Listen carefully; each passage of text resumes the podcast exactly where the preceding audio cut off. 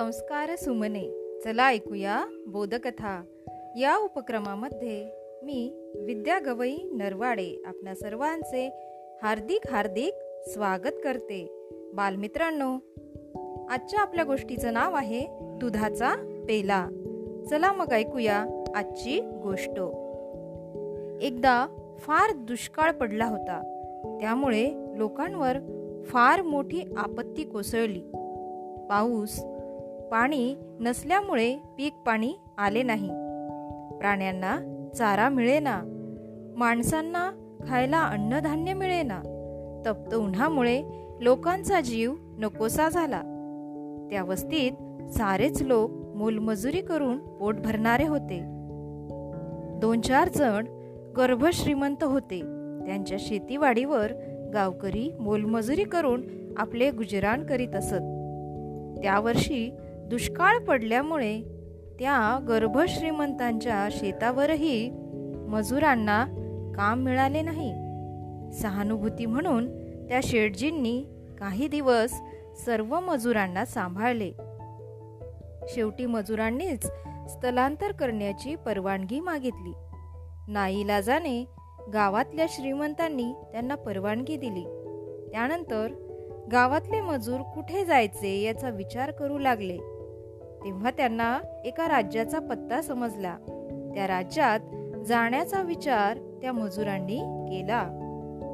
काही दिवस प्रवास केल्यानंतर मजुरांचा तो ताफा दुष्काळ नसलेल्या राज्याच्या वेशीजवळ आला. अनोळखी लोक राज्यात प्रवेश करताना बघून वेशीवरच्या सैनिकांनी त्यांना अडवले आणि तिथेच थांबायला लावले.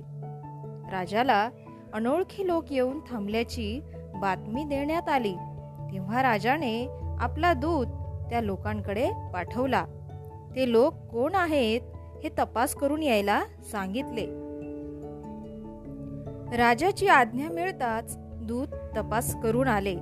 त्यांनी राजाला ते मजूर मजूर कशासाठी आले त्याबद्दलची माहिती सांगितली आणि म्हटले ते आपल्या राज्यात आश्रय मागत आहेत.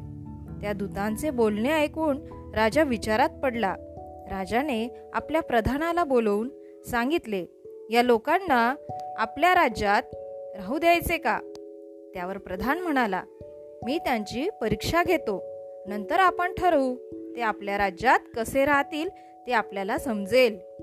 प्रधानाने त्या लोकांकडे दूतांकरवी दुधाने भरलेला पेला पाठवला.